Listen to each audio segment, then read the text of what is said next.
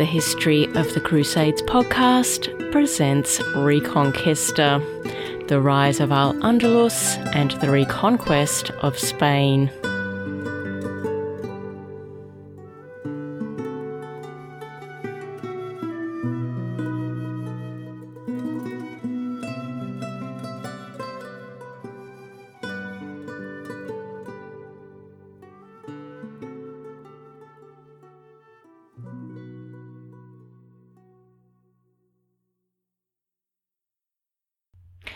Episode 7 Hisham.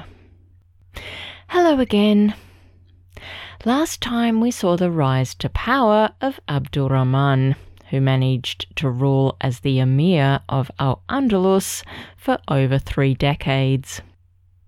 Abdurrahman established his base at Cordoba and, unlike previous Muslim rulers, managed to extend his reach across the Iberian Peninsula. Abdul Rahman's ultimate goal was to establish a hereditary dynasty in Al Andalus, a bit like his family, the Umayyads, had done in Damascus. The real test for the founding member of a potential dynasty comes when that person dies. So, in this episode, we shall take a look at what occurred following Abdul Rahman's death. Before we focus on Abdurrahman's succession issues, though, let's zoom down and take a look at the Iberian Peninsula as it was at the time of Abdurrahman's death. Abdurrahman was 58 years old when he died in the year 788, and he left Al Andalus in a much more secure position than it had been in prior to his rule. As Brian Catlos points out in his book Kingdoms of Faith, Muslims were still a minority group at the time of Abdurrahman's death. The vast majority of the people living on the peninsula were Christian, and there were also a number of Jewish people. Exactly how many Jewish people were in residence at this time has unfortunately been lost to history, with Brian Catlos stating that the Jewish people on the peninsula at this time were, and I quote, all but invisible to historians, end quote. Most of the Muslim population resided in the south, although there were important clusters of Muslims present in most of the larger towns across the peninsula. Despite the fact that Muslims were in the minority, Muslim rule had extended out across the peninsula so that by the time of Abdurrahman's death, most of the peninsula was under his control, save for some of the more remote mountainous regions in the north and in the Pyrenees, where the Muslims had been expelled and where local strongmen were ruling independently of Cordoba. As we saw in the last episode, Abdul Rahman consolidated his rule on the peninsula by means of a carrot and stick method, cajoling the various groups inside Al Andalus and attempting to gain their support while hitting them hard militarily if they stepped too far out of line. In this way, Abdul Rahman managed to get most of the diverse groups inside Al Andalus to accept his rule, although Brian Catlos points out that some of the Berber people who had settled around Toledo were so unhappy with Abdul Rahman that they moved back to northern Africa prior to his death. But despite the odd hiccup, Abdul Rahman managed to establish a web of bureaucratic and administrative networks across the peninsula, which meant that taxes could be collected, infrastructure could be built, and some degree of control could be exercised by the emir over the peninsula's inhabitants. Interestingly, Brian Catlos points out that Abdul Rahman managed to break up some of the larger estates controlled by the Christian Visigothic lords during his rule. Most of the Christian lords were pretty unhappy with this turn of events, but there was little they could do about it, as Abdul Rahman had decided that he wasn't legally bound by the treaties and agreements enacted by his predecessors. The taxes collected by his vast network of bureaucrats meant that Abdul Rahman had the funds to undertake beautification and enhancement projects inside his capital city, Cordoba. At the beginning of his rule, Cordoba was very much a Roman town, with its streets narrow and jumbled, and with the town itself surrounded by ancient walls. Abdul Rahman set about stamping a Middle Eastern influence onto the city. Builders, craftsmen, and artisans from the Middle East worked on building a large central marketplace inside Cordoba based on the souks from the Middle East, while Abdul Rahman had a magnificent villa constructed for himself two miles outside the city walls. This villa was named for his childhood home, which had been located on the banks of the Euphrates River in Syria. It was surrounded by elaborate gardens, which included a pomegranate tree grown from seed sent by his sister from Syria. As we stated in the last episode, Abdul Rahman also ordered a mosque to be built in Cordoba. Now, like his villa, the new mosque imported an Islamic style of architecture into the Iberian Peninsula, but it also borrowed from Roman, European, and even Visigothic Christian influences, which resulted in a stunningly unique building, which still exists today. The overall design of the mosque was modelled on the building constructed at the house of the Prophet at Medina in Arabia. But if we take the magnificent prayer hall as an example, we can see how other non Muslim influences were utilised. The hall itself was divided into 11 aisles, separated by rows of marble columns topped by double arches, which were decorated with alternate red and white bricks. The marble columns were recycled from Roman temples which had been built on the peninsula, and the red and white stripe idea came from a Roman building technique the extensive use of arches was seen as a nod to Visigothic churches already in existence in the peninsula.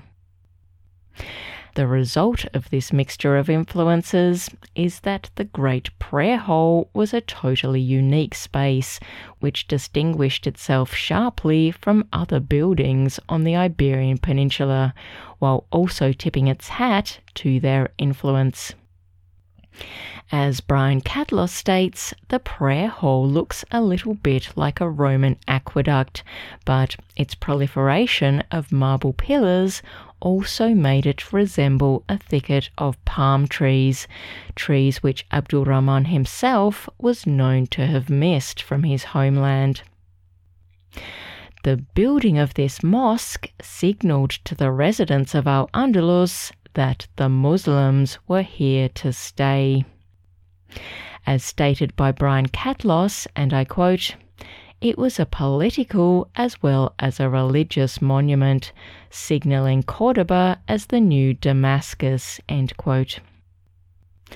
As we've mentioned, the prayer hall is still in existence today, and I'll post a photo of it on the website and Facebook page. But the mosque itself is no longer a mosque. Spoiler alert, it was seized during the 13th century as part of the Reconquista and was converted into a cathedral. It's still a cathedral today, and Muslims in the 21st century have lobbied both the Spanish authorities and the Vatican in an attempt to allow Muslims to pray in the building, but so far those attempts have been unsuccessful. Oops, I seem to have gone off track a little. Where were we? Ah, yes, the death of Abdul Rahman. Now, when Abdul Rahman died in October of the year 788, he left behind three sons. While Abdul Rahman's goal was to establish a hereditary system of government, it was sort of an open question about which one of his sons would get the nod. Unlike in Christendom, the primogeniture principle, which sees the eldest son automatically take over following his father's death, hadn't applied to the Umayyad family in Damascus, and Abdul Rahman didn't think it should start applying now, so theoretically, all three of his sons were now in contention to replace him as Emir of Al Andalus. In reality, though, one of the three sons was pretty sketchy, and no one really backed him for the position, so that left only two sons in the running. Let's take a look at them both.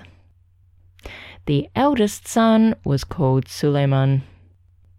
Suleiman was a military man through and through, and enjoyed widespread support from the Syrian fighting men, particularly around the city of Toledo, where he was based. He was a seasoned fighter and was admired for his bravery and his successes on the battlefield. In contrast, the second eldest son, Hisham, was more of a scholar than a fighter. Having enjoyed the benefits of a good education, he was a devoted Muslim and was admired for his capable decision making abilities. Just to round out the pool of brothers, the final brother, who didn't seem to be in the running, was called Abdullah. Some sources have Abdul Rahman favouring Hisham, and naming him as his successor on his deathbed, while other sources describe the succession issue as being decided by chance. What does seem certain is that neither Suleiman nor Hisham were at their father's bedside when he died. Suleiman was in Toledo while Hisham was in Merida. Abdullah, however, was in Cordoba and was at his father's deathbed, and so was able to pass on his father's dying wishes. As I've said, one source has Abdullah declaring that his father wished Hisham to succeed him, while another source has Abdullah declaring that Abdurrahman was unable to choose between his two sons and instead stated that whomever arrived at Cordoba first would take the prize. In that account, both sons raced towards Cordoba, with Hisham reaching it after taking only six days to travel there from Merida. Upon his arrival, Abdullah handed him the seal of office and greeted him formally as the Emir of Al Andalus. Suleiman, though, wasn't prepared to just sit back and watch his bookish younger brother take over as emir. Gathering his forces, he headed towards Cordoba. Hisham mustered an army of his own and intercepted Suleiman's forces before they reached Cordoba at a town called Jaen. In a shock move, Hisham defeated his elder brother's army. However, Suleiman still refused to acknowledge his brother as the true leader of Al Andalus. In fact, not only did he refuse to recognize Hisham's rule, he managed to recruit Abdullah to his cause and plotted to overthrow Hisham. In response, Hisham led his army to his brother's effective seat of power, Toledo, and after a grueling two month campaign, managed to force Toledo to throw its arms up and acknowledge Hisham as the true emir of Al Andalus. At this stage, it was pretty much all over for Suleiman, who was also forced to admit defeat. Deciding that it would be best for everyone if his two brothers were anywhere but the Iberian Peninsula, Hisham paid Suleiman a huge sum of money. So huge, in fact, that Hugh Kennedy, in his book Muslim Spain and Portugal, states that it was equivalent to half the annual income of the emirate at this time, and told him that he was to take himself and Abdallah to northern Africa and never return to the peninsula. Which is exactly what happened. Without his brothers opposing his rule, Hisham successfully ruled Al Andalus, continuing his father's policies and style of rule, completing the building of the mosque at Cordoba, and making various improvements to infrastructure in Cordoba, as many of the old Roman bridges and buildings were centuries old and in serious need of repairs. Unfortunately, while Hisham's rule was successful, it was also quite short. He died only eight years after taking over as emir. The good news was that Hisham had his successor already sorted out, and as a result, there was a relatively uneventful transfer of power after his death. Now, there were two points of interest which arose out of Hisham's eight years of rule, both of which concern the Christians of the region, and both of which we will now discuss. The first interesting development concerns the return to the stage of some of the traditional Visigothic and Hispanic families.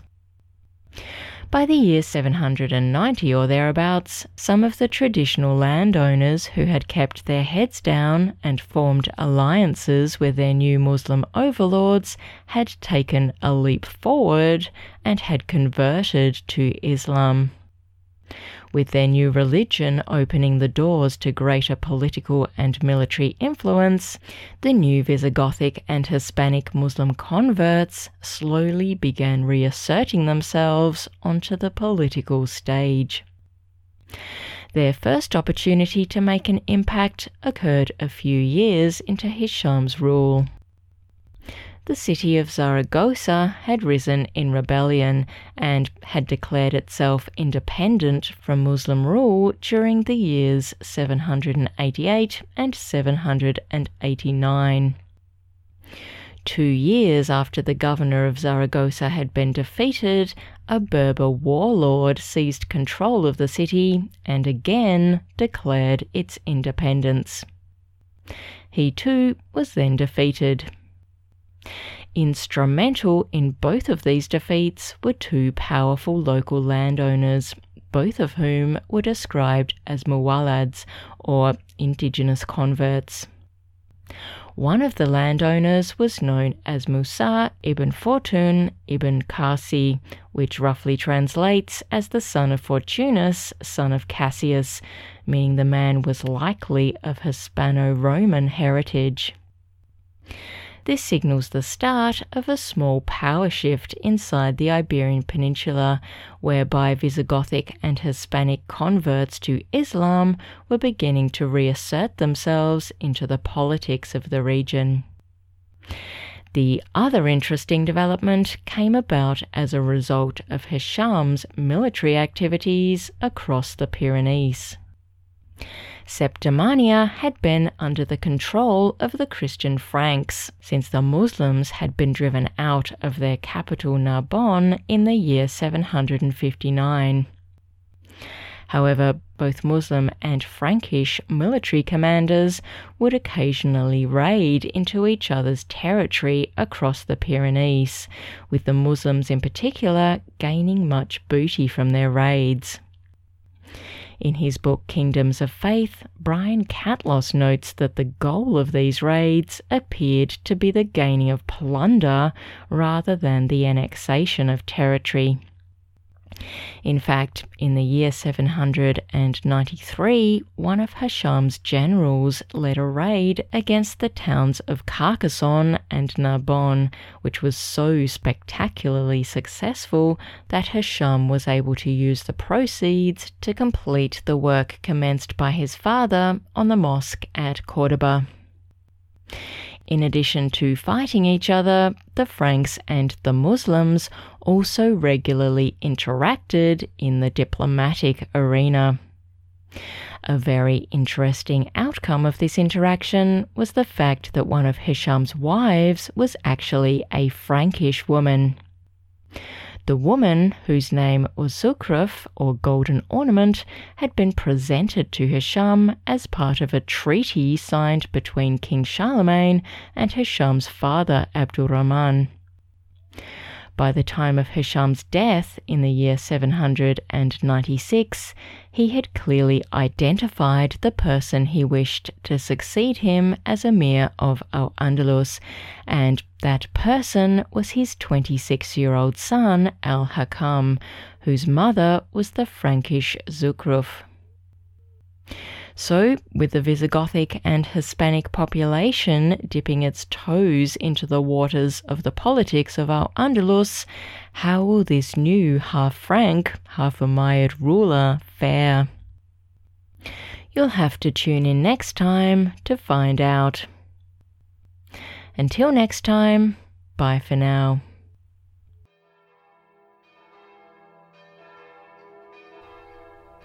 This podcast is powered by Patreon. If you can spare $1 per month and would like to support this podcast, go to patreon.com and search for History of the Crusades. Or go to our website, crusadespod.com, and click on the Patreon link.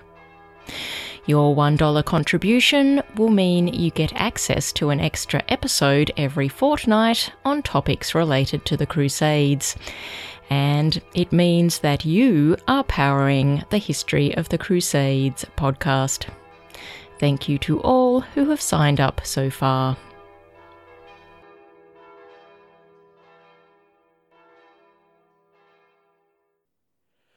Sanctus,